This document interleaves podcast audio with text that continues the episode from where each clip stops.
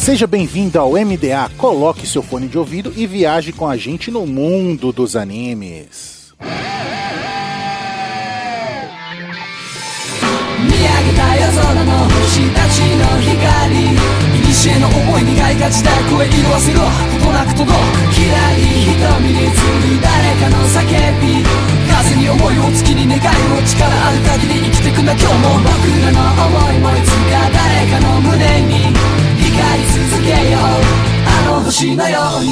Fala galera, estamos no ar com o MDA, seja em um navio pirata ou em uma nuvem voadora, viaje conosco no mundo dos animes. E nessa semana vamos viajar pelo mundo de Bleach. Eu sou o Lucas, não vamos falar de MIB, mas vamos falar dos Homens de Preto. Puta merda, hein, cara. Eu tive uma semana inteira pra pensar e pensei nessa. Aqui é o Carlos e o melhor episódio de todos é o Papagaio do Chad. Eu sei que vocês gostam. Sabe o que eu fico pensando? Será que esse Shed foi o que fez surgir aquele conceito de Shed, de ser o cara fodão e tudo mais? Porque, pô, o Shed é o cara grandão, fortão, conquistador das novinhas, tá ligado? E que no final vira boxeador. É muito bom. Eu gosto muito dos golpes dele. Braço esquerdo da Diablo. Cara, é muito bom aquilo. Que é o Ansem e eu não conheci o outro mundo por querer, não. Pera, esse é o anime que ele copiou. Dizem as lendas que Bleach não estreou antes por causa disso. Muito mais após os e-mails.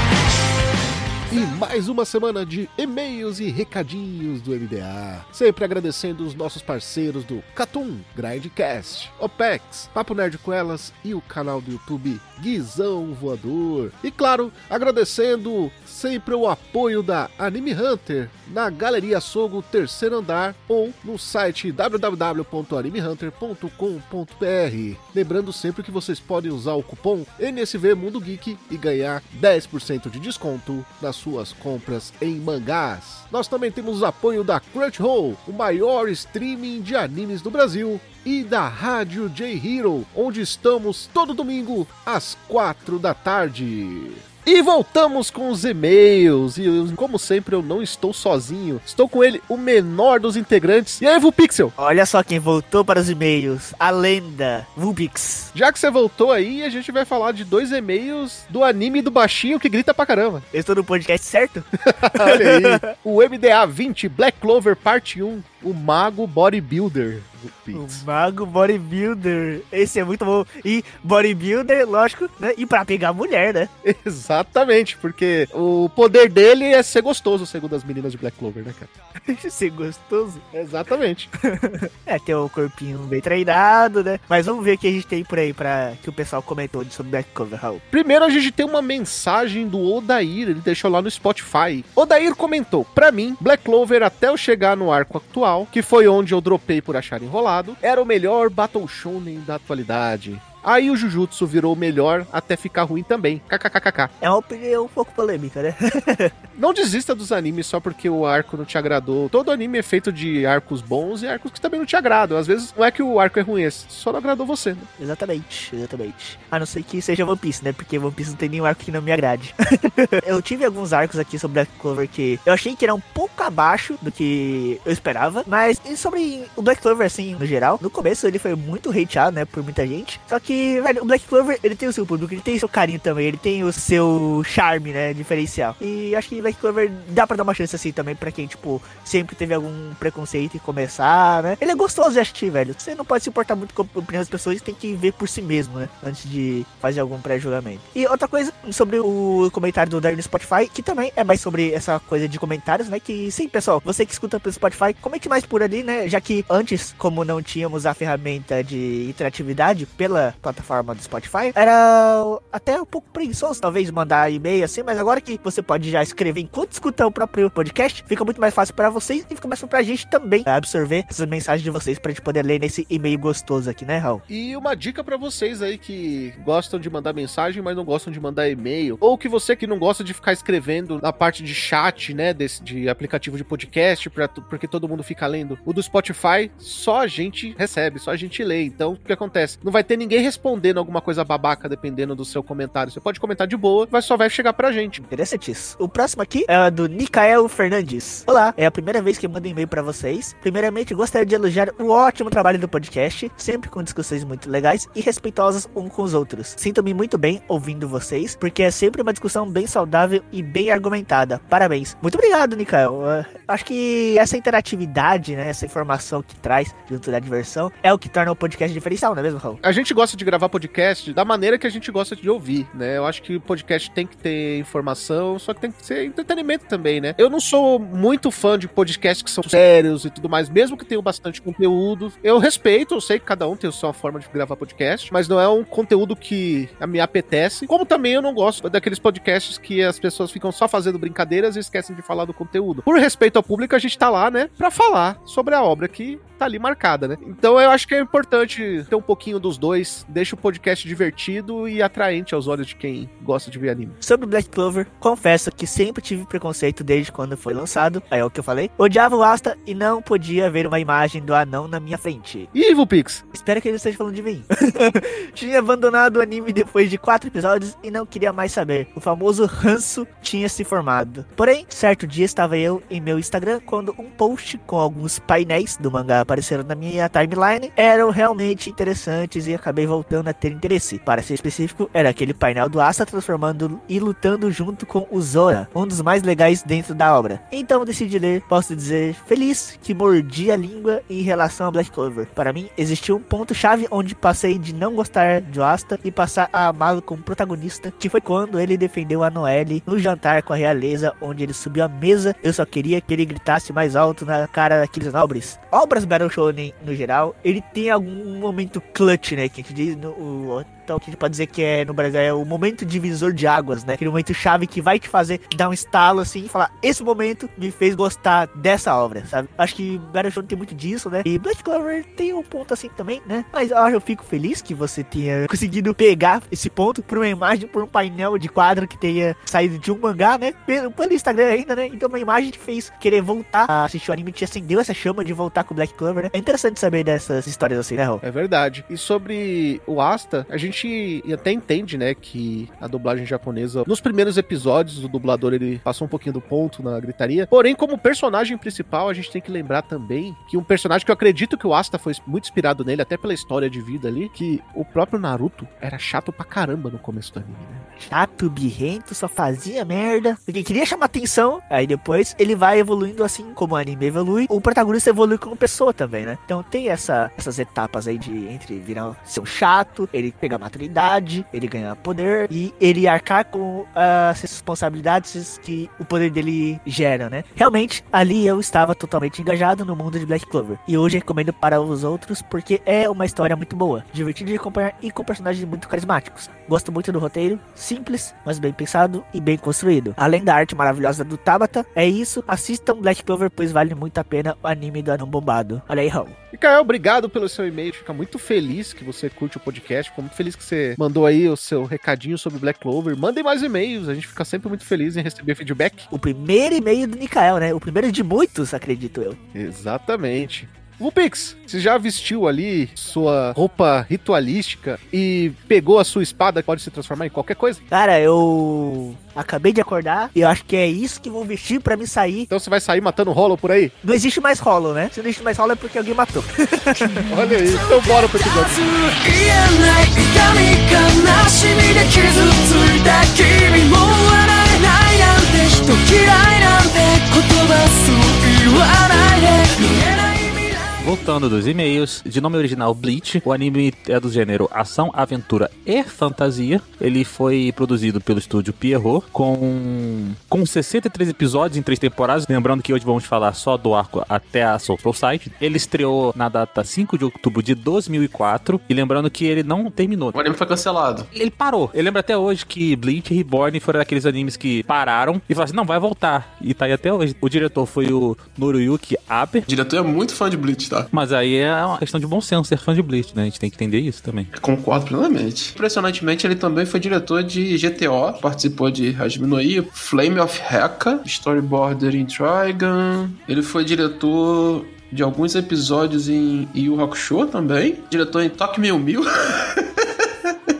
E a Rilansank também. É, o cara tem baita currículo. A fonte é um mangá do grandíssimo Tite Kubo, com 74 volumes. Ele foi produzido aí pela editora Shueisha, do Shonen Jump, no Brasil pela editora Panini, como, obviamente, a demografia dele é o shounen, né? Bleach é a história do, do Ishigo, né, um adolescente ali, 15 anos. É aquele padrão adolescente japonês, brigão. Só que ele tinha uma capacidade de ver espíritos, né? E, e os espíritos ficavam importunando ele, né?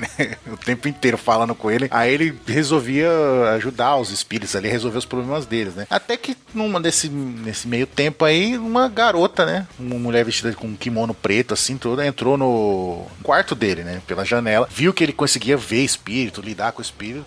Não, só, só te interrompendo, é que tu fala assim: uma mulher entra no quarto dele pela janela. Isso é muito plot de hentai. É, que todo mundo sabe que o Bleach foi um hentai abortado, né? Aí virou um shonen. Não duvido, não duvido, assim. Uma mulher com espadão, opa. Ah, tá vendo? Estamos descobrindo a verdade. Não, brincadeira, gente. Aí nessa que ela entra, que ela tá perseguindo um espírito, ela, ela toma um susto, porque vê que esse garoto, né, o Ishigo, ele consegue ver ela, né, interagir com ela, né, e ela, como é uma Shinigami, né, ela, se, ela revela para ele que é uma Shinigami, que é ela que é responsável por mandar as almas lá pro outro mundo e tudo, e purificar o, os espíritos, né. E, e, mandar eles pra Soul Society, né? E como é que ela purifica os espíritos? Tem esses espíritos meio que são corrompidos, que são os Holons, que estão ali, tipo, para se alimentar dos espíritos dos humanos, né? Tudo. E ela é um Shinigami, é o dever dela purificar eles e, né, e mandá-los para Soul Society. Só que durante nesse meio tempo ela acaba lutando com um Holon e acaba se ferindo e ela vê que não tem jeito, ela acabar morrendo ali, né? E ela transfere parte do poder dela pro Ishigo, já que ele tem essa afinidade com o mundo espiritual, talvez desse certo ali o que ela pretendia fazer. Pra ele acabar terminar a luta com, com, o bicho. Ela faz isso, né? Ele sai puta, já vira um puta Shinigami com uma puta espadona gigante e acaba derrotando ali o, o Hollow, né? Só que meio que suga toda a energia dela. Ela meio que fica sem os poderes ali no começo, né? E como ela tá sem os poderes e vê que ele derrota o Shinigami, meio que ela fica junto com ele ali se apresentando, chamando de Hulk, né? E ela vai instruindo ele enquanto ela não recupera os poderes para ele enfrentar os Hollows. É, tanto é que ele fica sendo chamado de Shinigami substituto, né? E se eu não me engano, cara, e aí vocês me corrijam, não tinha um, um caô que o tamanho da espada. Isso parece muito errado. Não, é totalmente errado. que o tamanho da espada tem relação com quanto de poder espiritual você tinha. Não tinha um negócio desse? Quanto maior o Reiatsu, mais forte maior é a espada. Só que eles têm a espada. Fica no modo invernando. que aí fica uma katana normal. Aí quando eles liberam o poder máximo, a, a espada toma a forma verdadeira. E a dele, o modo, entre aspas, invernando já era um puta espadão, entendeu? Eles explicam isso depois, porque isso até.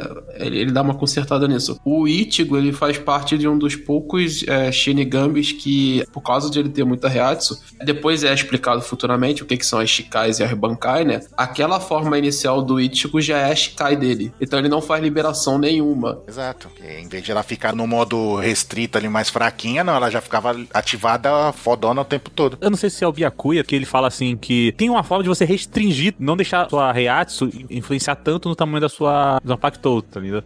E aí o, e o Byakuya ele fala assim, caramba, o cara fica dando com essa espada aí, cara, que bagulho indecente. Não é assim a conversa, mas é nesse ritmo. Porque o Ichigo, nessa altura da história, o Ichigo não sabe o que é Shikai, Bankai, não, ele sabe porra nenhuma, né? Ele só sabe que ele tem uma espada, ele não sabe nem que, tipo assim, essa Pacto é uma criatura por si só. O início de Bleach resolve o problema, né? É padrão shonen de construção, né? É bem padrãozinho. Tipo, aparece o Rollon da semana, é a Hulk localiza ele, vai lá, derrota e purifica Ele fica nessa e nesse meio tempo tendo aquela interação com o pessoal da escola dele, né? Se você parar pra analisar, até a chegada do Byakuya, né, que quando ele vai capturar a Rukia, é Freak Week, né? É aquele esqueminha que tem em série de super-heróis, sabe? Se você pegar um Arrow Arrow, um Flash, Supergirl, essas séries, Smallville, né? Quem lembra, tipo, Smallville era a anomalia da semana. Alguém se envolvia com Kryptonita, desenvolvia alguma anomalia, tipo, algum poder, aí fazia um monte de merda, e aí o Clark, no episódio, tinha que resolver essa merda. Eram 24 episódios da temporada de Smallville, 20 episódios era isso. Aí faltando 4 episódios, tinha um vilão lá que ele tinha que resolver uma merda maior pra dar sequência e o gancho pra próxima temporada. E o início de Bleach é essa pegada. No colégio, a gente falou lá no começo, né? Nós somos apresentados os amigos dele, né? Que são principalmente a Orihime, né? E o Shed, né? O Shed, que é o cara grandão, fortão, meio bondoso, né? Tem também aquela amiga da Orihime lá. A Arizawa. É, tanto é que depois ela acaba também vendo o espírito. Não, na verdade, todo mundo ali acaba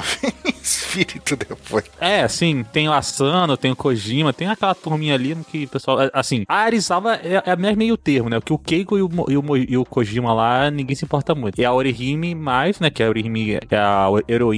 E aí a gente entra até numa, numa polêmica, né? Porque o pessoal sempre fala assim, tá, a Orihime é amiga. E a Orihime é a- o, o interesse romântico e depois o pessoal, não, peraí, é diferente. A Hulk é a amiga e a Orihime que é o interesse romântico. Por muito tempo eu achei, né? Não, na verdade, por muito tempo eu achei não. Eu posso afirmar que era tipo isso. A Orihime era amiga e a Hulk é meio que era interesse romântico dele. Aí depois que né, mudou mais ou menos de ideia. Eu sempre discordei, porque a Hulk nunca a- apresentou romance. Não, mas da parte do Ishigo, no caso. Mas ele também não, cara. Tudo que ele fez pela Hulk, lá, ele faria por qualquer pessoa ali do núcleo dele. Ele faria pelo Ishida, pelo Ishida eu não sei, mas, mas pelo Shed. Pelo Shed eu sei que ele faria. Assim, mano, eu só discordo um pouco dessa perspectiva pela forma como é construída a narrativa do primeiro arco inteiro de Bleach. Porque o que acontece é que a gente tem primeiro arco de Karakura, né? Vamos separar assim, Karakura e Soul Society, né? Que a gente vai falar dos dois aqui. A gente tem Karakura inteiro, é basicamente pra você introduzir o casal. Por mais que não tenha naquela perspectiva nenhuma construção assim de do imaginário, tipo assim, de um romance ou algo parecido, a química entre os dois, o desenvolvimento entre os dois, primeiro que eu acho ela muito boa e segundo que pra mim é, é literalmente ele entregando aquilo pra formalização de um casal. Mas o com quem? O Ichigo com a Rukia. Por mais que tenha a química, não tem uma interação realmente romântica. O que tem é, é mais da Orihime. Eu concordo contigo nesse sentido. Ela sempre demonstrou interesse no Ichigo. Mas a história, o que me passa a história é a formação de um casal entre Ichigo e Rukia. Até porque o, dese- o desenvolvimento completo dos dois ali por um bom tempo, a Rukia aprendendo a se importar com o Ichigo e o Ichigo posteriormente aprendendo a se importar com ela. O primeiro arco, grande arco que é essa Society é literalmente um maluco indo salvar ela. Por mais que me falem, ah, ele vai fazer isso por qualquer um, por qualquer um dos amigos dele, eu até concordo. Só que, sei lá, velho, o Ichigo no, no ato da sua Society, ele tá, pelo menos pra mim, ele sempre teve muito mais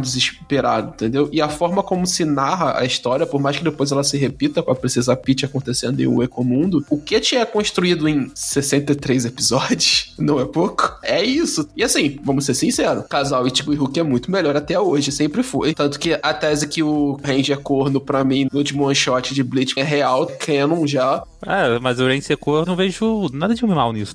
Ninguém vê. Esse é o detalhe. Esse é o ponto. Porque, desde o primeiro momento, o personagem chato, mano. Mano, olha a coisa legal do Range é é a Zanpakuto dele. É, é. Ele começa a ficar mais deglutível, vamos colocar assim, se existe essa palavra, senão eu acabei de cunhar ela. É ali já no, na, quando eles estão enfrentando os Vizard. O problema do Range é que ele é um Ishida chato. Ele consegue ser mais chato que o Ishida. Ele é a versão que fala muito do Ishida, porque o Ishida é o mesmo personagem. Se você parar pra analisar, a questão da composição dele, né, do contraste dele com o Ichigo, é a mesma, sabe? É, é a mesma função na história, né? De ser o cara que dá, assim, que o, o cara que também é do bem, mas que faz um contraponto de você. Tipo assim, eu não vou com a sua cara, mas eu também tenho o mesmo objetivo que você, entendeu? Em algum momento eu lutei com você. O Ishida e o Range tem isso. Só que o Ishida, até por uma questão de, de personalidade dele, meio que caga pra ele depois de um tempo. Tu fala assim, ah, mano, o cara nem fala nada, deixa o cara no canto lá, saca? Já o Range não, ele é chato, mano. O Range ele é chato. E aí tu pega tanto personagem da hora depois na Social Site, tipo, mano, até o Byakuya é o personagem mais da hora, tem umas fases de efeito. É, o Byakuya no começo ali, eu tinha uma raiva dele, né, por causa do que ele fez. É porque ele é nojento, né? É, aí depois ele vai ficando menos nojentinho. Então, mas ele sendo nojento pra mim é um, é um carisma, parada pô da hora. O, pra mim, vilão tem que ter presença. Fala, Tipo assim, eu sou o cara. Assim, eu tô pulando etapa aqui, né? Mas pelo amor de Deus, mano. Aquela cena dele falando político, você é lento até pra cair, velho. Pra mim é uma das melhores fases de efeito de vilão, assim, dos animes. É foda mesmo. Você fala, fala, mas esse maluco é absurdo, mano. Ele é muito foda mesmo, né?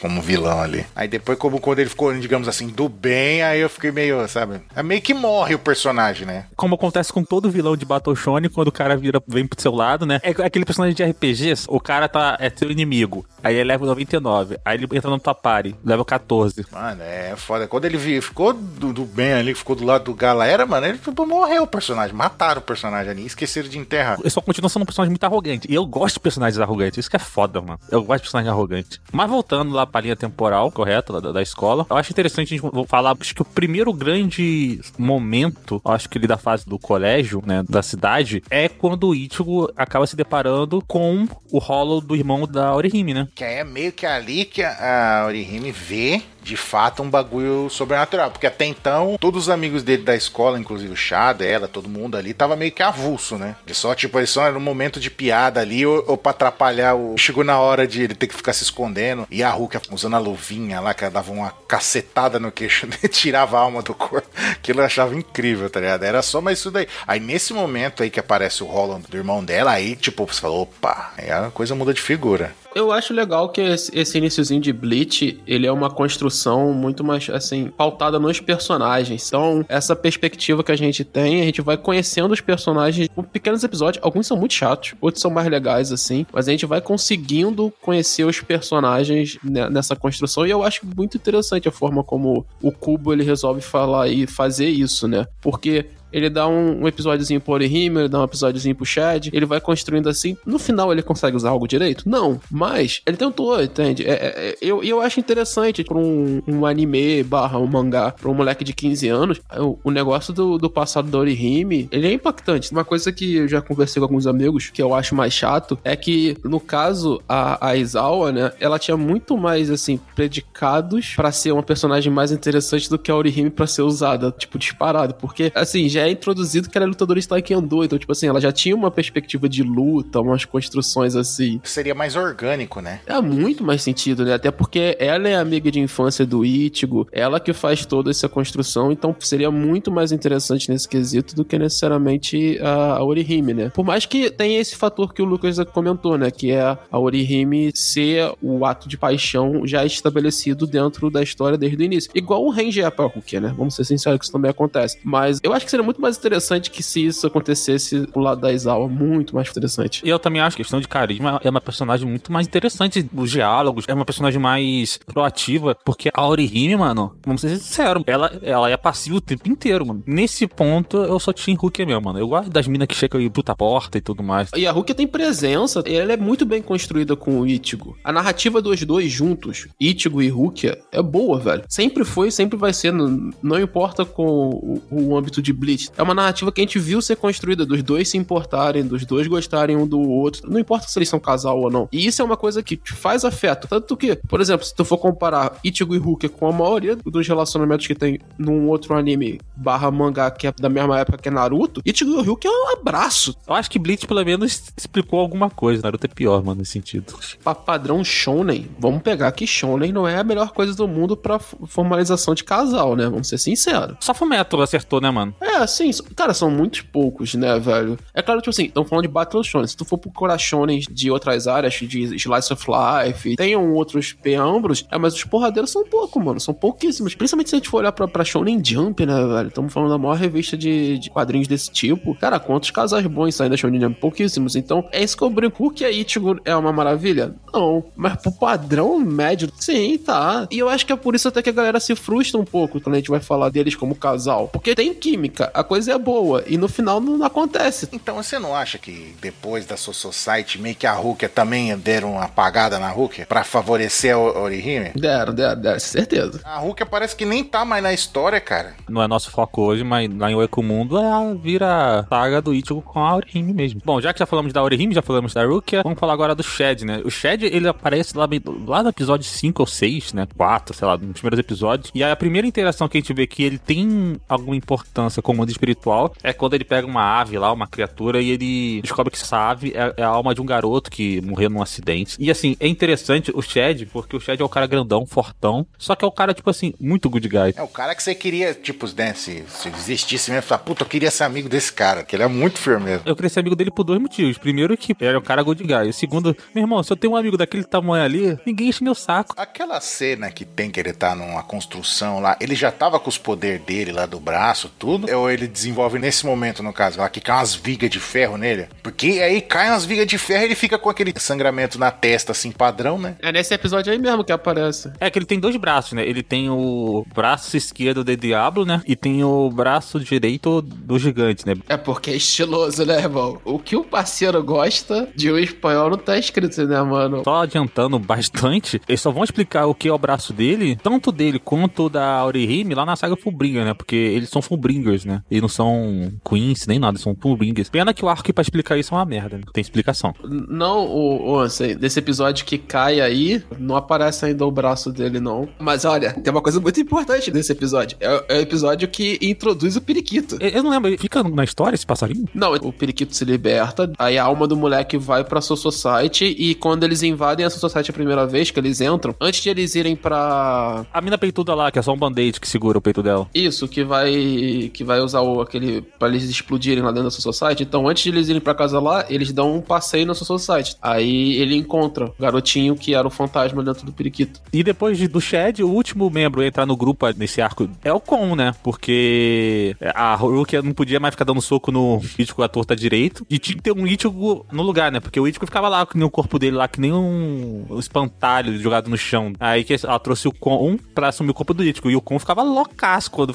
curtia pra caramba quando invadia o corpo do Ichigo. Fazia um monte de merda. A primeira construção com, com o Urahara é o Kon, né? Porque é uma construção do Urahara. ela não podia diretamente pedir ajuda à, à Soul Society, né? E o Urahara é o cara meio que mercado negro, vamos dizer assim, né? Ali na, na Terra. Eu sei se vocês lembram, mas a quantidade de cosplay. Não, não vou dizer nem cosplayer. De gente com o chapéuzinho do Urahara. Nossa, mano, era muito. Eu acho que barrou, a quantidade de gente com o chapéuzinho do Urahara barrou a galera de bandana do Naruto. É, de Akatsuki, né? De, e de Akatsuki, né? E a Katsuki, não, a Katsuki é impossível, porque você vai, na- na- por exemplo, aqui em São Paulo, vai na Liberdade lá, de aleatório, assim, você passa lá, tem um cara com a roupa da Katsuki, com a bandana, com cosplay, que eu tô falando, mano, É sério? juro, Nossa, irmão. aleatoriamente, com a capona preta toda, sabe, com capola até o nariz, tá ligado? Com sobretudo mesmo? Com- eu tô te falando, cara. É assim que se criam as pautas do Câmara Record. É isso aí.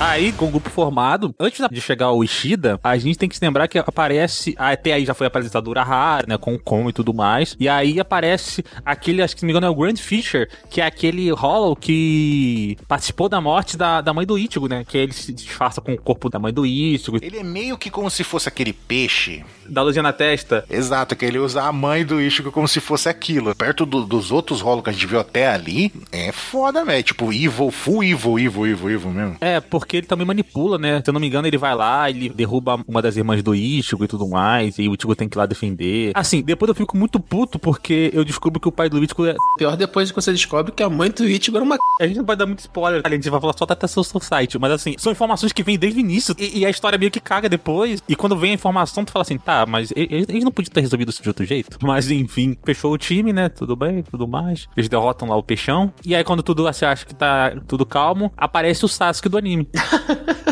o Ichida. É, mano, eu por muito tempo não gostei do Ishida, velho. É porque o Ishida, ele entra nesse arquétipo de personagem que o Lucas estava falando no início, né? Que é o personagem arrogante e que no final ele não é nada demais. Foi criado como antagonista. Aparece assim como antagonista. Que o Uro ele chega, ele ele odeia os Shinigamis, né? Porque os Shinigamis é meio que exterminar os Queens e tudo mais. Aí ele vai lá, fala, quer provar que é melhor que o Ichigo, faz uma disputa com ele, que ele matava mais Hall, enfim. E aí dava mais merda. Mas assim, cara, o Ishida é um personagem tosco, mano. O poder dele é até da hora, que é um arco e flecha. É, um bagulho de luz, é mó legal, né? Arco e flecha é da hora. Mas, mas o personagem é só isso. Ele tem uma das lutas mais fodas do arco da Soul Society. Contra o cientista Mayuri. Nossa, eu acho um dos capitães mais legal ele, velho. Ele é muito estiloso, né? Vamos ser sinceros, né? O Ichida do grupo do Ichigo é o único que presta, né? Também tem esse detalhe. É. Mas a, a construção inicial dele é muito chata. Ele, ele é um personagem chato no início. Só lá no- nos finalmente da Soul Society que ele começa a ficar mais legalzinho. É porque ele, eh, de novo, ele é o personagem que é o Sasuke, o cara que não fala muito, é o cara que quer mostrar que é o melhor, é arrogante. E- ele não faz nada pra ser um personagem mais da hora. O Sasuke, pelo menos, pô, tinha umas lutas da hora, e tudo mais. O Ishida nem isso. O Ishida teve essa lutinha do seu Society, mas assim, até lá, muita água correu. Essa galera tem que aprender com o Vegeta, ser o antagonista, ser mal, ser querer superar o herói, mas todo mundo ama o Vegeta. Esse primeiro arco de Karakura, além de ele ser um arco muito introdutório e como a gente falou, o vilão da semana, ele serve pra isso. Ele serve pra gente conhecer os personagens, a gente entender que existem personagens melhores que foram deixados de lado, igual a gente falou, da Izawa, e ver pouquíssimas construções, entende? A história vai começar mesmo é com o aparecimento do Randy e do Byakuya, mano. A partir dali a história começa. Aí depois a gente vê o surgimento do menos grande. Cara, toda vez que falava o nome desse bicho, mano, eu ficava, mano, quem que tá escrevendo essa porra errada, né? É verdade, né? Mas assim, cara, o pior dessa construções assim de Karakura é que, como a gente falou, né, que a gente já deu os spoilers de- do futuro de Bleach, assim, e pelo amor de Deus, cara, Bleach tem um bilhão de anos atrás, se você não viu Bleach ainda, veja, Não, Bleach, Bleach, Naruto e One Piece foi os três grandes, cara, né? Por muito tempo. eu acho até legal a gente, nesse ponto aqui que você acabou de falar, assim, a gente voltar nesse ponto e comentar isso. Por mais que hoje seja comum falar que Bleach é ruim e tudo mais e tal, Bleach tem uma relevância, principalmente no mundo de mangá e principalmente pra Shonen Jump, que é gigante. Isso nunca pode ser deixado passar, né? Digamos assim, teve os grandes lá dos anos 90, 80, 90, né? Que era o Dragon Ball, o Cavaleiro Zodíaco e o Hakusho. Os três sucessores é One Piece, Naruto e Bleach, cara. Os três ali, velho. Exatamente. É, o Big Tree, né? Lembrando que nessa mesma época ainda tinha mais um, um grande que já sofria um pouco com as suas consequências dores das costas, que era Hunter vs Hunter, né? E assim, por mais que depois tenha se degradado a história, a história até mesmo se contradiz com ela mesmo,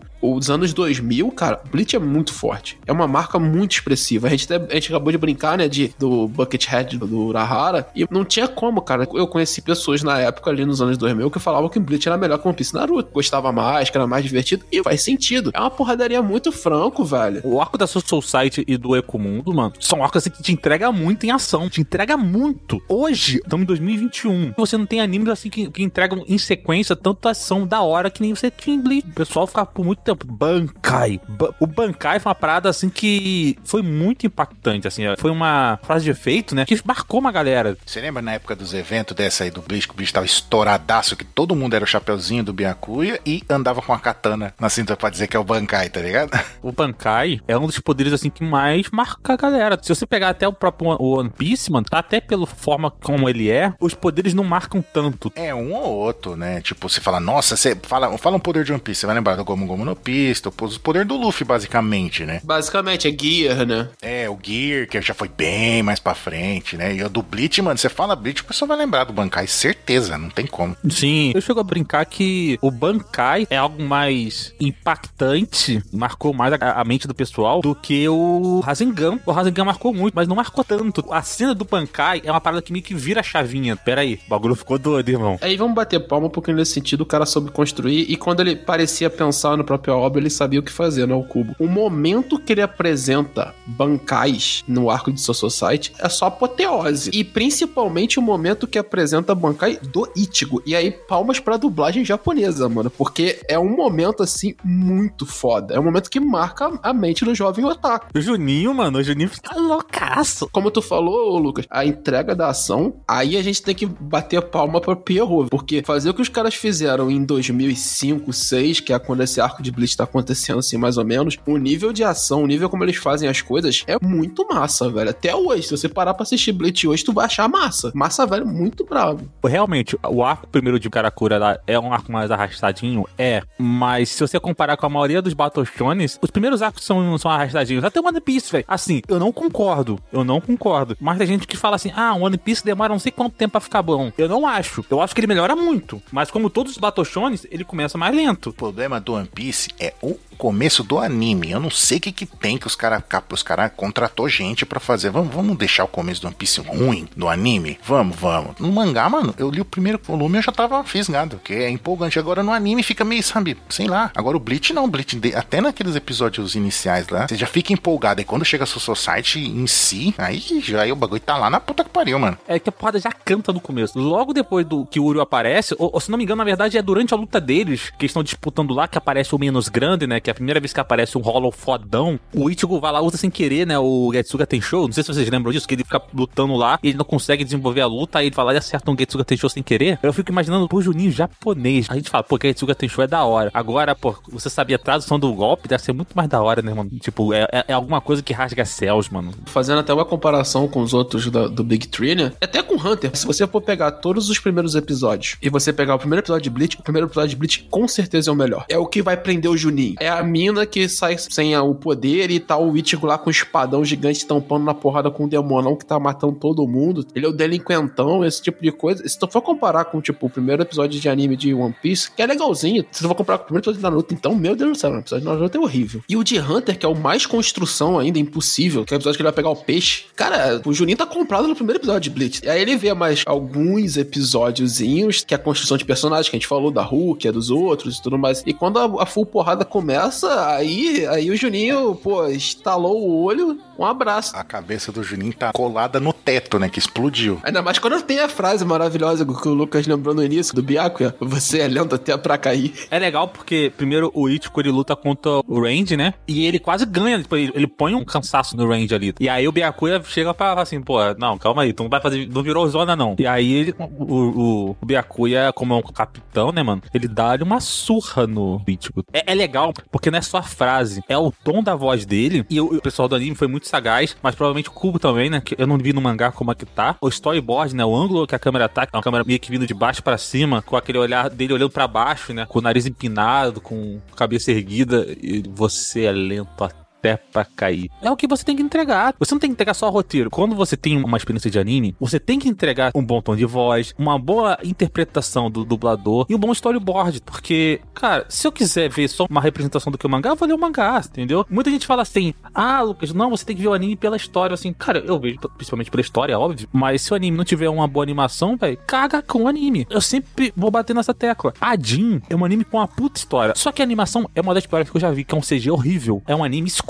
Cê, não dá pra tu enxergar as coisas no anime. Não dá pra tu enxergar direito. Eu falo que eu sentia dor de cabeça assistindo a Jin. E aí você tem algum anime da Kyoto Animation, que é o Musai Phantom, que é um anime muito ruim de história, muito ruim mesmo, mas que é bobinho e tudo mais. Só que é tão bonito, fica naquela esperança assim, vamos ver que essa história engrena, porque é tão bonito que se me entregar uma história vai ser do caralho, tá ligado? E aí tudo termina e fala assim, me enganou até o final. É bonitão, mas é muito ruim. O trabalho do anime é você sempre pegar o material original nesse sentido e você poder melhorar ele. E aqui é uma coisa que o Ansem comentou que a trilha sonora de Elite, que é muito acima da média. Aquela musiquinha que tocava até a Soul Society, mas depois deu uma parada. Tá eles lutando lá, pá, não sei o que, tá dando merda, fica aquela música tensa, tá ligado? Tipo um bagulho meio desafinado, fica tocando. Lógico, é desafinado de propósito, pra causar incômodo, né? E fica dando ruim. Aí quando o Ichigo, alguém fazia um bagulho e fala, puta, agora vai dar certo, eles vão ganhar. Aí começava a tocar aquela mina cantando. Oi, oi, é, é, não viu? Essa aí. Arrepia só de lembrar, velho. É muito épico, mano. Você vai junto com o tu fala, vamos junto. É realmente uma pena ter sido um anime infinito, que é aquele anime de 200 episódios e tudo mais. Que se fosse mais num formatozinho, que nem tem, sei lá, Boku no Hero hoje, Bleach ia ser ainda mais foda, porque a animação de Bleach não é foda, é ok. Na época é foda, cara. A luta do Byakuya com o Ichigo, a luta do Ichigo com o Zaraki. Essa cena mesmo, que é o, o rápido, entre aspas, da Rukia, né? É uma cena hipertensa. E Bleach tem uma coisa muito legal, que é uma direção de fotografia bem acertadinha. As cenas que são em Karakura, o Ichigo, ele faz muito do trabalho dele à noite, né? Então, pra você iluminar a noite nesse sentido, é um pouco mais difícil. Tem que ter os pontos certinhos e tudo mais e tal. Essa cena, cara, é uma cena hipertensa, iluminada à noite, muito bem feita. E é muito bem estruturadinho, a edição, tudo. Quando apareceu o Renji e o Byakuya, Eles aparecem como espíritos mesmo, porque é o piscadela assim do poste, e aí aparece só a sombrinha assim deles olhando. E o Randy com aquele óculos dele, ele tá olhando, pesquisando a Hulk. Pra época, se você for parar pra pensar, ainda mais tu, tu lembrando que a Pierrot fazia Bleach uma época e Naruto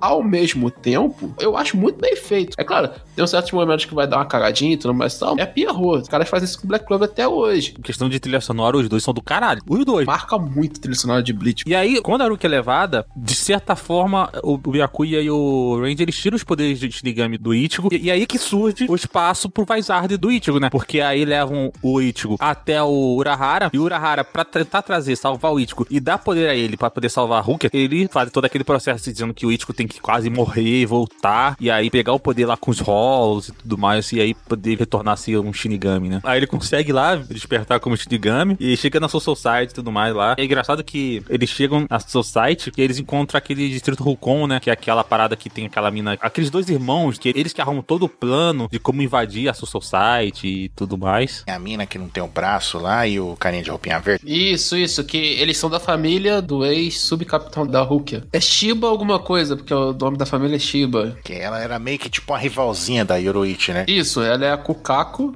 e o cara lá que aparece no início é o Ganju, que é o irmão mais novo dela. Ela é irmã do meio do Kaien, que o Kanshiba é o mesmo clã do pai do Ichigo. É? É, o pai do Ichigo é o Inshin Shiba. Até porque é uma coisa muito mal escrita em Bleach, mas tem as famílias tradicionais, né, da Soul Society, que é a família do Byaku e a, a família do, do Kitaki. A família Shiba era uma das grandes famílias, e aí eles caem em desgraça. Tem um negócio desse que é muito mal explicado em Bleach. É citado, tipo, ah, então, tá vendo ali? Passou lá no fundo. Eu pesquisei e o Ishin, né, o pai do Ichigo, ele é tio da Kukaku e do Ganju. Então, o Ichigo e os, os dois são primos. Isso aí, força mais ainda os dois gente, né? Porque, né? Todo mundo sabe qual é a frase. Meu Deus do céu. Mas, enfim, aí é bom que o Ganju ele invade a Soul Society junto com ele, que aí vai, tipo, a Orihime, o, o Shed, o Ishida, o Ganju e o Ichigo. Mano, é engraçado que o Ganju é, o- é o histérico da turma. Tá o Ichigo lutando lá em cima com o Byakuya, e aí a Orihime fala assim, não, pessoal, vamos lá, vamos lá. E o Ganju, vocês querem ir lá? Com essa energia espiritual toda, vocês querem ir lá? Ele, ele fica com a cara assim, eu sou ando com o maluco. Tá ele e tá outro maluco, um tenente, eu acho, também, que tá com cara de, de tá tiltadaço. Tá, tipo assim, tá eles quatro, né? Aí tá um tenente e tá a tenente do Kenpachi também, nessa cena. Isso. Na Soul Society tem várias lutas da hora. Claro, tem a luta mais louca pra mim dessa primeira fase, que é o Ichigo contra o. Ué, que personagem incrível também o Kenpachi, né, cara? Ele é o cara que só quer lutar, né, irmão? Não, e o bicho é bruto, mano. Ele é bruto.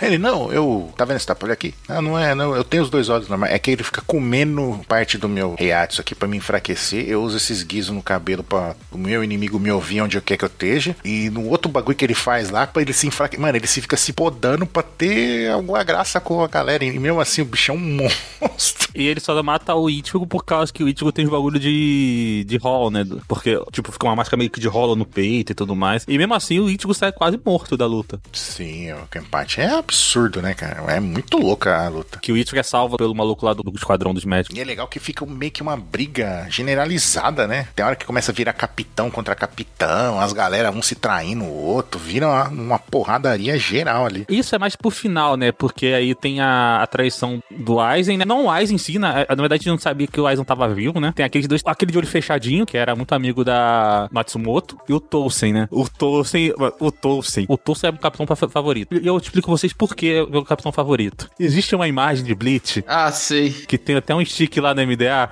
do Tolkien, que, é- que é um personagem cego, usando um binóculos. Isso é muito bom, mano. Procura isso, é Tolkien Bleach, binóculos. Mano, pra mim aquilo ali foi o auge. Tudo aquilo que o Carlos falou bem do Pierrot cai por terra no momento que o Tolkien usa o binóculos. Isso é num filme, né? Isso é num filme de Bleach. ah, eu não sei, velho. Eu não me importo, velho. É muito bom. Eu, eu, se eu não me engano, isso é num filme de Bleach, mas isso é muito bom, eu concordo. Mas eu doutor, sem vocês ficaram surpresos quando ele se revelou outro dos traidor? Eu fiquei surpreso. Cara, eu acho que a primeira vez que tu vê Bleach, todo o- a construção, tu fica surpreso. Mas assim, é legal porque tem pistas. Tem pistas de quem é o Aizen, de como ele tá construindo, então... Sim, sim. Mas, tipo, a do Tolkien eu fiquei, caralho, mano, o Tolkien, cara. Aí depois o Kenpachi não luta com ele? O Kenpachi luta com ele ao mesmo tempo que luta com, ca- com o cachorrão. Ele luta com os dois ao mesmo tempo. Aí ele fica usando o bancai dele que faz, tipo, parar o tempo. Não, não, não é parar o tempo dele. não. O, o, o bancário dele não é aquele que fica tudo preto e aí você não sente nada. não- Isso, ele tira os sentidos. Ele tira os sentidos. Só que o Kenpachi acerta ele porque o Kenpachi faz só por instinto. Então, mas o Kenpachi, ele vai tomando os golpes, ele tá parado. Aí quando ele usa o bagulho de novo, ele move um pouquinho. Aí ele move um pouquinho, até que ele pega e acerta. Aí o cara não entende. Aí ele fala, não, é só instinto. O que eu acho mais legal dessa parte, assim, de, da Society em Bleach é essa construção dual. Porque, ao mesmo tempo que a gente acompanha a história do Ichigo, né, invadindo com a galera, Ichigo e seu e seu parças, né? Tu tem toda a trama interna da Soul Society. Desde o primeiro momento que aparece os capitães, é cada um por si, é isso. Porque ninguém respeita ninguém. É, tá rolando a treta do Aizen por fora. Que é a reunião dos capitães, não é? Não, não, não. Tem a reunião dos capitães e tem uma área lá que eles vão decidir que tem os 42, alguma coisa lá da, da Society. Ah, sim, sim. Sim, sim, sim. E que é uma coisa que é muito mal escrita e nunca foi explicado direito em Bleach, né? Como é que funciona o- a Society de verdade, né? Que não funciona mais, cara, que o Aizen matou todo mundo. Eu sei, sei. Isso mesmo quando ele mata a galera, não tem explicação nenhuma. Mas o, o legal pra mim dessa construção é que tem todo o trama interno dessa society. Como ninguém se respeita, aí começa a espicuinha. Ah, quem são esses invasores? Quem é que tá ajudando os invasores? Etc,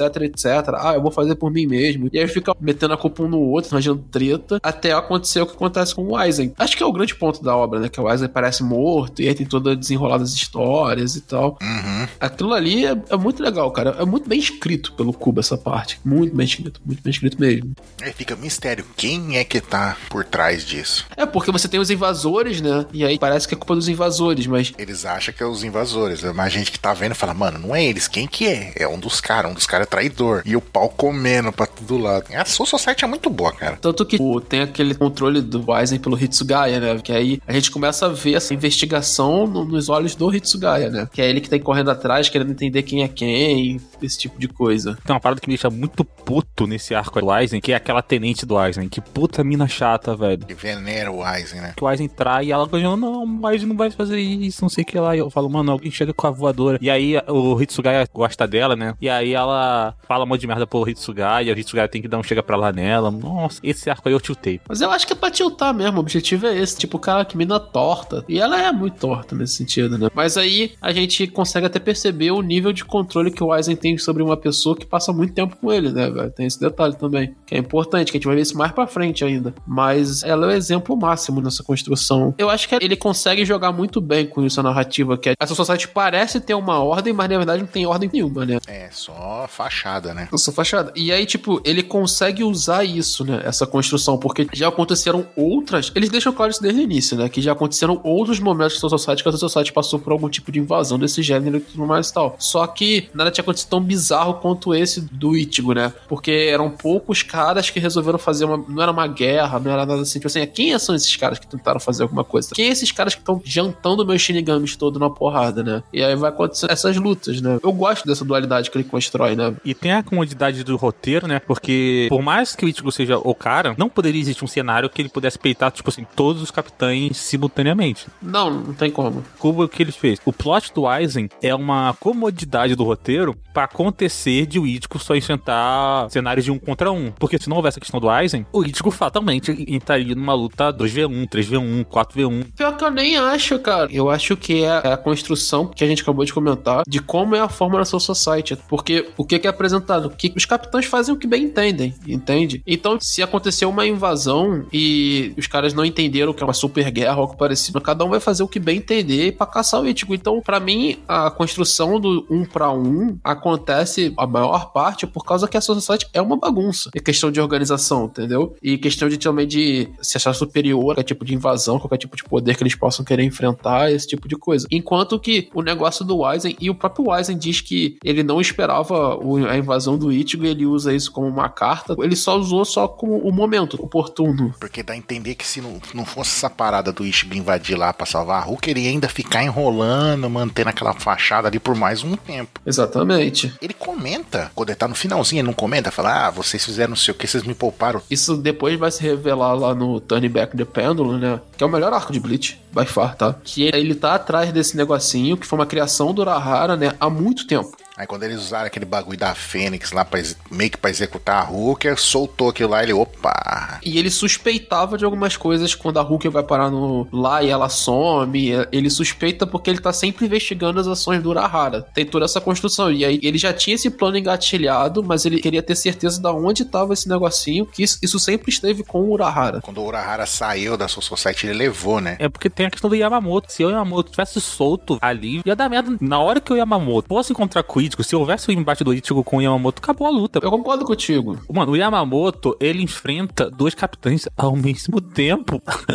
e ele brinca com os caras. Não tem uma parte que quando ele usa o Shinkai dele lá, que ele libera a espada dele. Aí o, o, tá lutando com. Não lembro com quem ele tá lutando. Aí ele pega e de repente aí você vê o Hitsugaya, ele para assim, cancela o poder dele, bancar e tudo. O que que foi? Você desistiu da luta? Não, não. O chefão ali tá usando poder. Não dá pra usar meu, meu poder de gelo, não. Porque o bagulho de fogo come tudo, mano. Meio que absorve a umidade de tudo ali, mano. É absurdo. É na luta do Yamamoto contra o Kitaki e o Shunsui que ele fica só com a parte de baixo do kimono. Pô, um velhão com a barba até aqui na, na cintura, com a camisa de fora, assim. Trincadaço. É legal que o, o Kitaki e o Shunsui são os dois únicos da Soul Society que tem arma dupla, né? É meio que são pupilo dele, né, na prática. São, são. E- Isso, isso é apresentado depois, que eles são diretamente pupilo deles. A construção até chegar às lutas finais é muito massa, né? Porque o Ichigo vai fazendo esse um contra um. E, mano, é só personagem massa que o Ichigo briga, né? Porque ele briga com o Ikako. O Ikako é um puta personagem foda. É, é o carecão lá?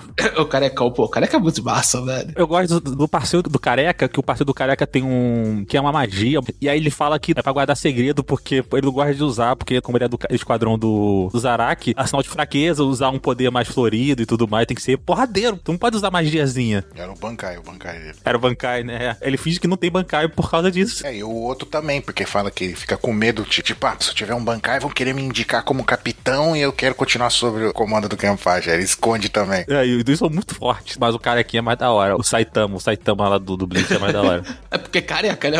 é, isso ajuda bastante, convenhamos. Aí tem a luta com o Kenpachi, tem a luta com. Mano, a luta com o Range é massa, cara. O Ichigo bate muito no Range. Então, a luta com o Range é da hora, porque a Bankai do Range é da hora. Na verdade, a Bankai do Range ela só aparece na luta contra o Byakuya. O Ichigo bate no Range com a Shikai ainda. É, ali era Shikai contra Shinkai, né? Ali era Shikai, nenhum dos dois tinha Bankai ali, na real, então. Aí o Ichigo ganha, aí o Range sai todo ferido, depois ele sai pra salvar a Rukia. Aí quando ele vai salvar a Rukia, ele enfrenta o, o Byakuya, que é uma das cenas mais famosas de Bleach, né? Eu só queria ter visto mais da luta do Yamamoto com, com os dois. Tem uma outra luta que a gente não comentou, que é a luta do Ishida, né? Que é o que eu comentei, que é o ponto alto da história dele. Cara, o Maori é muito filho da puta com aquela mina que acompanha ele, né? Ela é tipo um homúnculo, né? Ela não é de verdade, né? Ela entende ele como pai, né? O arco dela ali é muito pesado. Eu achei muito, muito zoado naquela construção toda ali. Mas a luta é muito foda, mano. O Ishida falando que ia perder os poderes dele pra sempre. O Juninho sai feliz da vida, né, velho?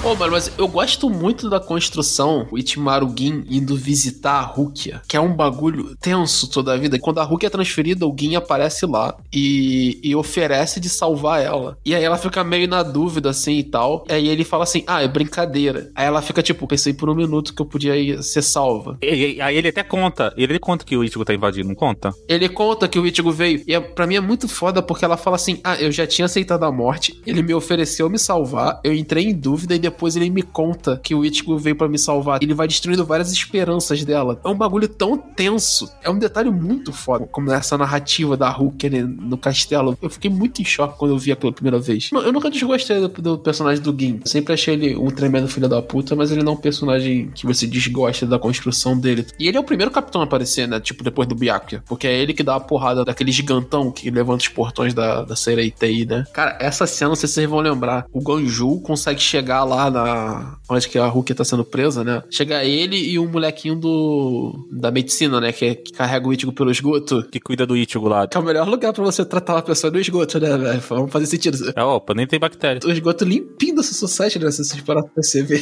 É, mas é, é o esgoto da Soul Society, você tem que entender isso. E aí, cara, o Ganjou descobre que é a Rukia, né? Porque aí eles contam o passado da Rukia, que é a Rukia que foi quem matou o irmão dele, que na verdade a gente tava ocupado por um, por um Hollow, que não faz o menor sentido também naquela, naquela história. E aí ele fica na dúvida se ele salva ela ou mata ela, né, velho? Tem toda essa construção, pra depois ele decidir salvar ela e aparece o Byaku, entendeu? E aí o Byaku é surro os dois e fala pra ele, ela parar de ter esperança. O Byaku é muito pau no cu nesse arco, cara. É muito pau no cu, porque a Rukia é a irmã dele, tá ligado? É, mas ele não é um pau no cu objetivo, né? Ele não é um pau no cu sádico que nem o Ginta, pelo menos. Cara, mas é muito foda, porque, tipo, nessa parte, como eu falei, as coisas das famílias tradicionais do Society são muito mal construídas em Bleach. Mas ele vai jogando essas ideias do porquê a família, do passado do Byakuya, a irmã da Rukia, né, etc, etc, etc. Ele até explica essa parte do eixo da Rukia com o Byakuya, né? Ele explica, mas ele não explica essas tradições da Society. É, porque até então a gente acha que a Hulk e o Byakuya são irmãos, né? E não é. É, ela é uma adotada, né? Ela é adotada. Cara, sabe o que eu tô pensando aqui? A gente tá esquecendo de uma coisa muito importante em tudo isso, velho. A mina gato, Yoruichi, ela não tava lá com o Urahara, ela invade, ela tá desde o início com ele, não tá? Sim, ela tá desde o início. É que na verdade a gente só descobre que ela é um, não é um gato. E ela é Yoruichi. E quem é Yoruichi depois? Naquele primeiro treino mortal do Ishu. Isso, que é só depois da luta do, do Zaraki. Isso, é o segundo treino, né? Isso, é o segundo treino que a gente descobre. Que ela tá peladona lá na frente do Ichigo, né? Isso, que é na- lá naquele local que ela já treinava com o Urahara. A gente só descobre isso muito depois. Quem é Yoruichi? Porque na verdade a gente só vai descobrir quem é Yoruichi de verdade é, na luta com. Na luta com, com a Soifong. Com a luta com a Soifong, é isso. Que é uma luta da hora, mano. Eu acho a Soifong mó, mó da hora, a personagem. Eu acho o design dela do caralho, mano. Aquelas garrinhas. Os das duas eu acho muito foda. Por mais que tenha aquela sexualização safada na Yoruichi, o design das duas é muito foda, velho. E quando a Yoruichi libera o poder, que aquele poder de, de trovão dela, né, mano? Porra, do caceta, velho. Querendo ou não, tem alguns exageros, né, mano, que infelizmente tem. Mas por isso tem umas personagens femininas da hora. Tem a Ruki, você tem a Sui Fombs, a própria Matsumoto, mano, que é uma personagem assim que, pô, tem a sexualização pesada em cima dela, mas, mas ela é uma personagem muito importante pra história. Você tem aquela tenente do. Não do Kitaki,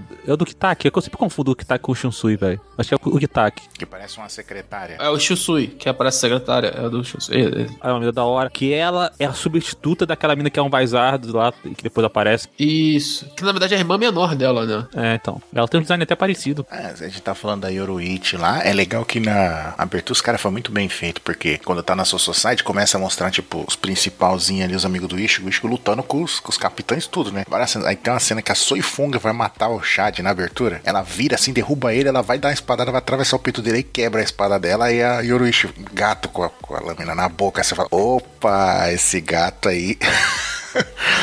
Esse gato não tá puro. Isso é na segunda abertura, não é? Acho que é The Technolife. Só pra finalizar, já que já, já vai estar indo pro do, do Byakuya contra o Ichigo, o jeito que ele ganha o Bankai é uma forçada absoluta de roteiro. Porque ah, os caras falam assim: ah, tem um monte de capitão aqui que não tem Bankai, tem um monte de tenente que não tem Bankai, demora milhões de anos pra ter Bankai. Mas meu amigo Urahara, ele conhece um método aqui que, pô, você consegue em alguns dias. Você quer? Aí ele, opa, bora. Toma esse comprimido de 8, 8 horas que.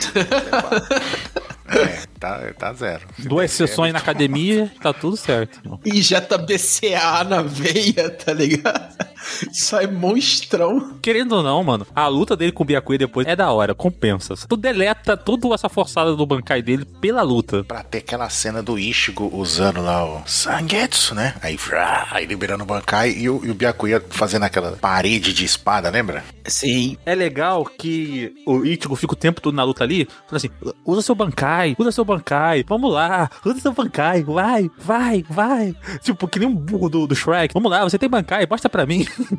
e aí, que aí? Você tá falando do Bankai como se conhecesse alguma coisa? Então eu vou te mostrar. Aí ele mostra Bankai. Aí o Ichigo, aí o Ichigo vai, ah, Bankai. Aí o, o, o Byakuya arregala os olhos, nem fudendo. Mano, é muito bom, mano. E o Byakuya, ele vai- arregala os olhos assim assim, não, Não, que é isso? Que tipo de protagonismo é esse? é, que tipo de protagonismo é esse? É muito isso, mano. Que ele olha assim, porque é, é- é engraçado porque o Ichigo fica o tempo todo assim, mostra seu bancário, vamos lá. Ele fica instigando o Byakuya a, a usar o bancário. Aí o Byakuya fala assim, quer saber? Tudo bem, vou te mostrar meu bancai. E aí ele vai e ativa o bancai. E aí o Ichigo fica provocando ele e o Byakuya questiona. Você fala como se você conhecesse o que é o bancai, como se você tivesse um. Aí o Ichigo começa a rir e usa o bancai. E aí o cara do Byakuya, tipo assim, ele fica incrédulo. Pikachu com a boquinha assim.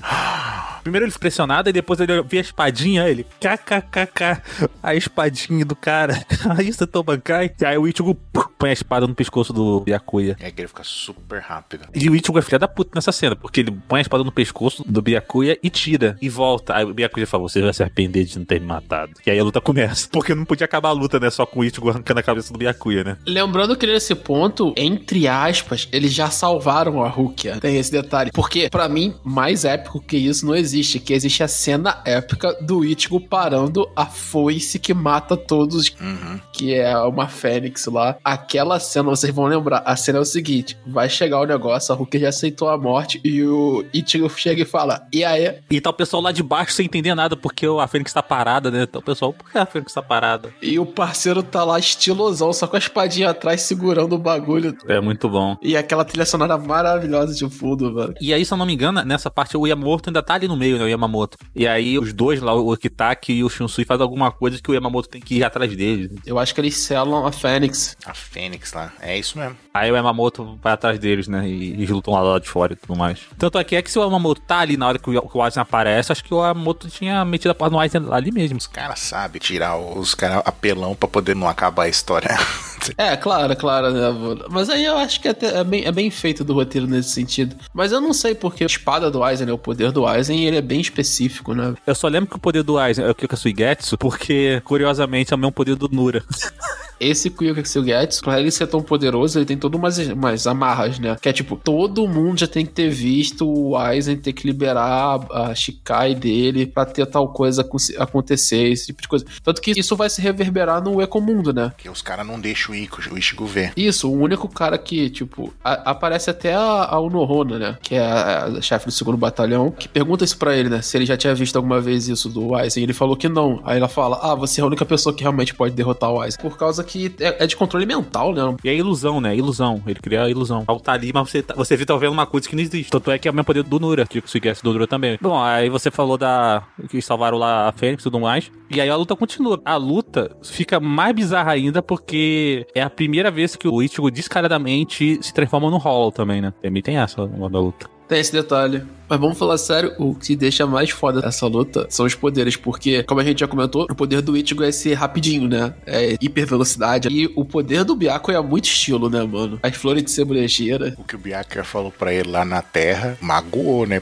É, é, é, chega a ser uma ironia, né, mano? Aí magoou, ele falou, o cara ficou solento até pra cair, agora você é rápido demais. Mas o do Byakuya é da hora, ele faz essas espadas lá de cerejeira lá, depois vira uma maçaroca. É, de, de várias lâminas, né? Mas é dá o poder dele é velho. É, é legal que, tipo, ele fala que o poder dele tem um modo só de ataque e um modo só de defesa, né? Sim, sim. Que o modo só de ataque é só aquele. É o modo das espadas, né? É, que é o modo que ele fala que todo mundo que viu aquele modo ninguém tá mais vivo pra contar a história. Eu acho a flor de cerejeira muito mais foda, o estilo, velho. Que é tipo um bilhão de, de flores de cerejeiras que na verdade são várias lâminas que correm atrás, cara. E vai na perspectiva do que o Lucas falou no início do cast: como ser o mais arrogante possível. Você ter um poder que você não precisa nem andar. você não precisa fazer nada. Só ficar parado, tá ligado? Só mexe o dedinho, né? É. Eu só acho louco que nessa luta, tipo, quando o Ichigo ele vira o, o Hollow, e aí ele mete a porrada no Byakuya, aí quando ele volta, assume poder, aí o Byakuya fala, ah, então realmente não era você, não sei o que lá. Aí o Ichigo fala assim, tu quer alguma vantagem? Já que, pô, já te machuquei aí, tu quer alguma vantagem? Luta, luta igual um cacete, velho, é uma guerra. Não é MMA que tu tem que ser luta justa. Mas, voltando lá pro Aizen, mas, cara, a luta em si foi muito da hora, porque é uma luta com muito plot twist dentro dela. Você tem o primeiro plot twist do, do Getsuga Tenshow controlado, né? o Ichigo ele dominou o Getsuga Tenshow, e aí depois você tem o Bankai, e, e por último você tem o- a questão da, do Hollow, né? O Byakuya até fala assim, eu não tô ficando mais rápido, você que tá ficando mais lento, porque o Ichigo tá apanhando e, tá com, e a luta tá passando, né? A luta tá se desgastando, e aí o Ichigo começa a ficar mais lento e começa a tomar golpe do Byakuya, até que ele toma um golpe mais grave, e aí ele vira o Hollow. Exatamente. A gente comentou de Buckethead, a máscarazinha do também do Ichigo era, era sucesso, né? Sim, sim. Nossa, depois que apareceu, velho, nossa. Aí o pessoal era combo. Era o chapéu do Urahara junto com a máscara. O payoff, pra mim, não vale tanto a pena. Mas essa construção do, da máscara, de, do poder rolo do Ichigo e tudo mais e tal, até esse momento que a gente não sabe o que, que ele é, mano, ele é muito massa, né, velho? E ele é muito bem construído, porque ele vem desde o primeiro momento que o Ichigo usa o poder, né? Que é lá da loja do Urahara. Então ele vai deixando esses pontinhos assim, até combinar nessa luta, e aí depois, muito mais pra frente, a gente vai ver coisa, né? Não, não sei se eu tô inventando isso da minha cabeça ou se foi- isso foi contado depois, mas quando ele usa o poder lá, ele não fica tipo com um pedacinho da máscara começando a aparecer na cara? De vários momentos aparece a máscara dele. Ah, é que começa a dominar a cara dele, aí ele arranca, né? Isso. Na luta contra o Zarak, a máscara tá no peito dele, que até quando do, do segundo esquadrão lá tá cuidando dele no, no esgoto lá, que o Carlos zoou. Se você olhar no esgoto, tem lá a máscara, que o cara pergunta, nossa, que negócio, que máscara é essa, não sei o que lá, e o cara vai e joga fora. Na verdade, tipo assim, a primeira vez que a máscara aparece, no treinamento com o Urahara. E o Ichigo diz que guarda, entre aspas, como lembrança. Aí aparece nesse momento aí que o Lucas acabou de comentar. E o moleque joga fora, entende? Ele fala, "Ó, eu joguei fora, porque, pô, máscara de rolo, nada a ver. E aí, tipo, ele reaparece quando ele tá fazendo treinamento com a Yoruichi. E a Yoruichi até pergunta, que porra é essa? Aí ele falou, ah, pô, pensei até que tinha perdido isso aí. E aí fica até no ar, tipo, como assim? Aí ela fica desconfiada, né? Tem até um jogo de câmera bem legal que eles fazem, assim, de ela ficar olhando pra máscara, assim. Aí ela até fala, pode ficar com isso? Aí ele fala, fica, ué. Né? Tipo, não é meu mesmo. E é legal, porque ele vai construindo essa narrativa que a gente só vai ter o payoff bem lá na frente. Não, não é bem na frente, não. É no arco seguinte, pô. Mas demora pra explicar o que que é. Ele demora pra explicar, tipo assim, eles só vão explicar, na verdade, o que que é essa formação de Hollow e tudo mais e tal, no Turn Back the Pendulum. Mas o do Ichigo, que é dif- até um pouco diferente do desses caras, eles só vão explicar muito depois, entendeu? Por que que o Ichigo tem isso? Eles explicam que o Ichigo é um Visor, entendeu? Mas eles não explicam por que o Ichigo tem o poder disso. Isso, isso só é explicado muito mais pra frente. É, a primeira explicação vem do Vaisardo, mas realmente tem mais coisa mais pela frente. Falando de outra coisa que o Bleach também mudou muito pro bem, né? A gente conversou isso durante o cast, foi as músicas, né? Vamos começar com Asterisk. Sem brincadeira, velho. Questão de primeira música de anime, me desculpem vocês, mas eu gosto mais dela do que We Are. Como música é uma música melhor. Aí, não. Aí é difícil, hein? Até o clipe da primeira open. Eu não tenho nem como comparar porque, tipo assim, We Are é One Piece. E Asterisk, eu acho que é o que Bleach deveria ser na mente do Cubo. Vocês vão lembrar das capas de Bleach? É, que é tudo bem coloridona, assim. E não só isso, cara. Bleach, ele evoca o street style. Sim. É, E a primeira abertura é isso, né? É isso, é full isso, entendeu? Tanto que é uma abertura quase de videoclipe aquilo, né? Vamos ser sinceros. E, cara, o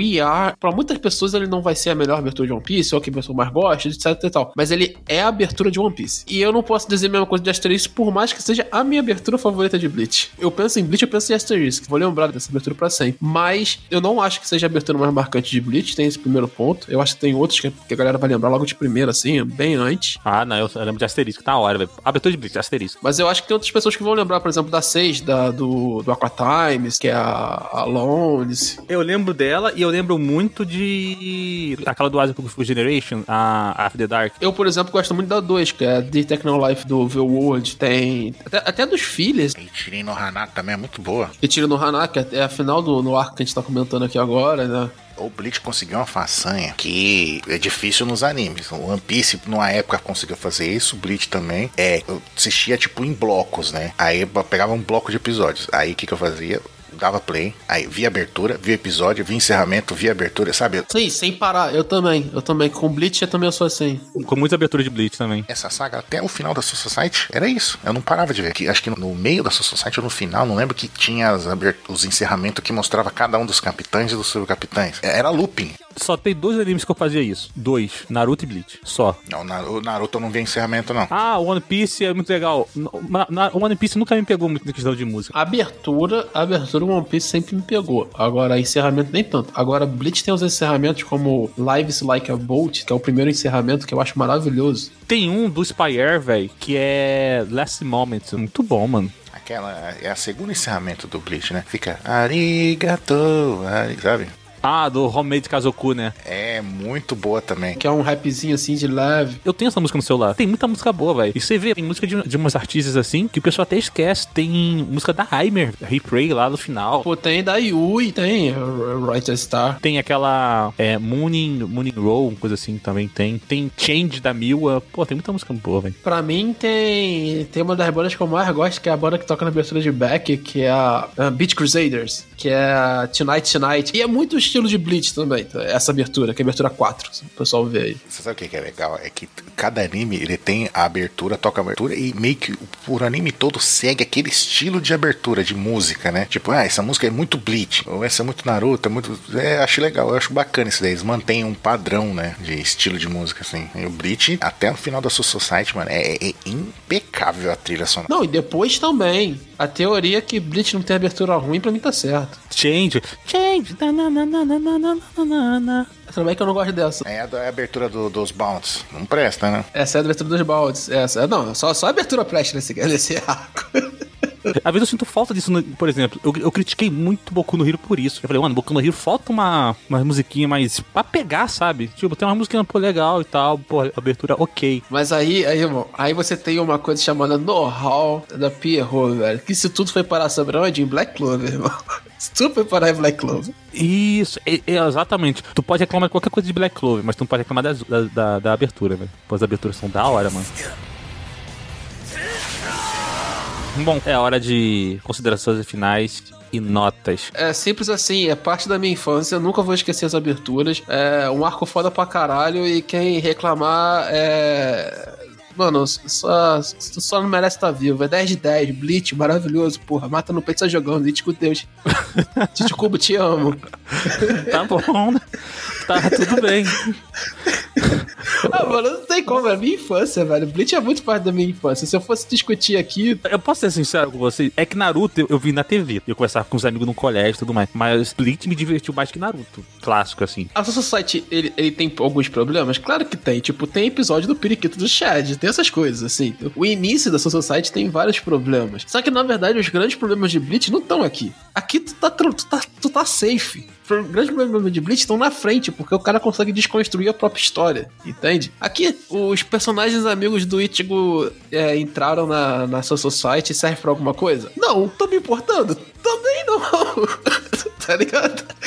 O Ichigo carrega a história inteira sozinho do, do- salvamento da Rukia nas costas? Sim!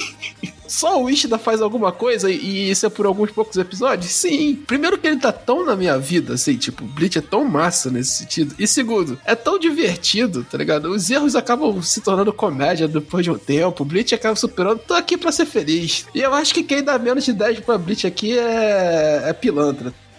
Tá bom. Ixi, então eu sou um Ansem e eu sou pilantra. Porque eu não vou dar 10, não. Pilantra. Ô, Jansen, aquela música tipo do, do contra o do AA, tá ligado? É, tipo, eu sou Ansem, eu sou um pilantra. Aí todo mundo, ô, Jansen. Oi, sei. Eu sou um pilantra há 50 dias. Tem 50 dias que eu não falo mal de Bleach. Não, então, cara, por tudo que a gente falou aqui, do Bleach, do, dessa empolgação ali da parte da Soul Society, todo esse desenvolvimento, umas lutas legais, trilha sonora empolgante, a gente falou do- da própria trilha no meio do episódio, né? Contra as aberturas e encerramento, todas essas coisas, cara, a- impecável. A parte sonora, 10 de 10. A Soul Society, eu vou dar 9 de 10, porque o comecinho é meio enroladinho. Começa muito foda, aí fica uma barriguinha ali, aí depois volta a ficar um monstro. Mas tirando isso, até a Soul Society, Bleach, lindo, maravilhoso. É como vocês falaram, o problema é pra frente.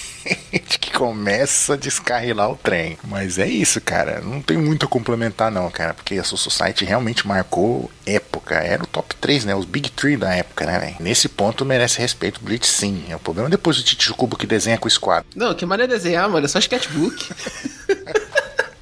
O cara rabisca qualquer coisa e tá zero. Resumidamente é isso, cara. A Soul Society é incrível, velho. Incrível. Eu lembro, eu ficava empolgado, mano. Esperando a próxima semana pra, pra sair, pra ver. Aceito o 9 do, do Ansem. Não é pilantra, não. O 9 tá, 9 tá suave. Ah, então beleza. Tá. Tô aprendendo. Tá iniciando no caminho da pilantragem.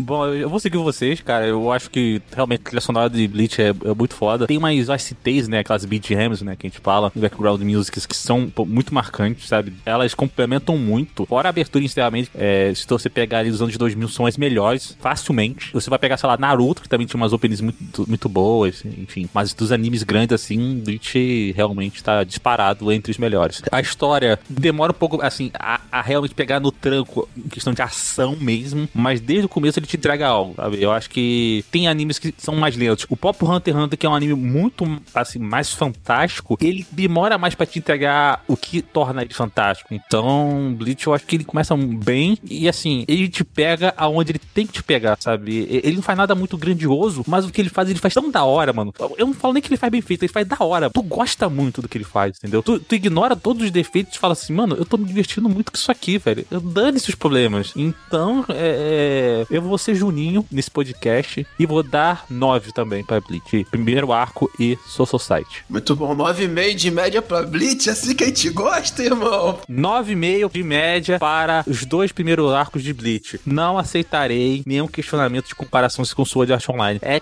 crime sujeito a paulada fazer qualquer comparação de, de a- as Guaranices do Guaraná. 9,5 para Bleach e é isso. Então vamos ficando por aqui. Se você gostou desse podcast, mande uma mensagem mande um e-mail para mda.msvmundogeek.com.br. Estaremos aguardando suas mensagens. E ficamos por aqui. Até a próxima semana e tchau.